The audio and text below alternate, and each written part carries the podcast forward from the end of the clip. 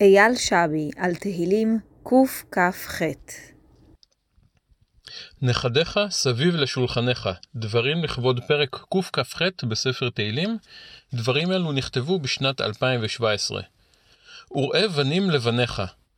כאשר הייתי צעיר ושאלו אותי למה אני מייחל, עניתי שאני ממתין בקוצר רוח ליום שבו הבנים שלי יבואו לבקר אותי ואת אשתי, שאותה עדיין לא פגשתי, עם הנכדים. וזהו, לא יותר מזה. מובן שתשובה זו גרמה להרמת גבות אצל השואלים.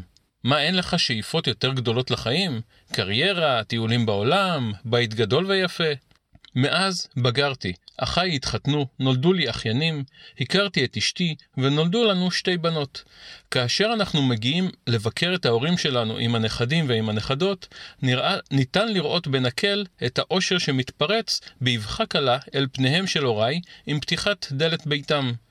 ללא ספק, המפגש של הוריי עם בני הדור השלישי והליווי של תהליך ההתבגרות שלהם ממלא את הוריי בתחושות עונג וסיפוק.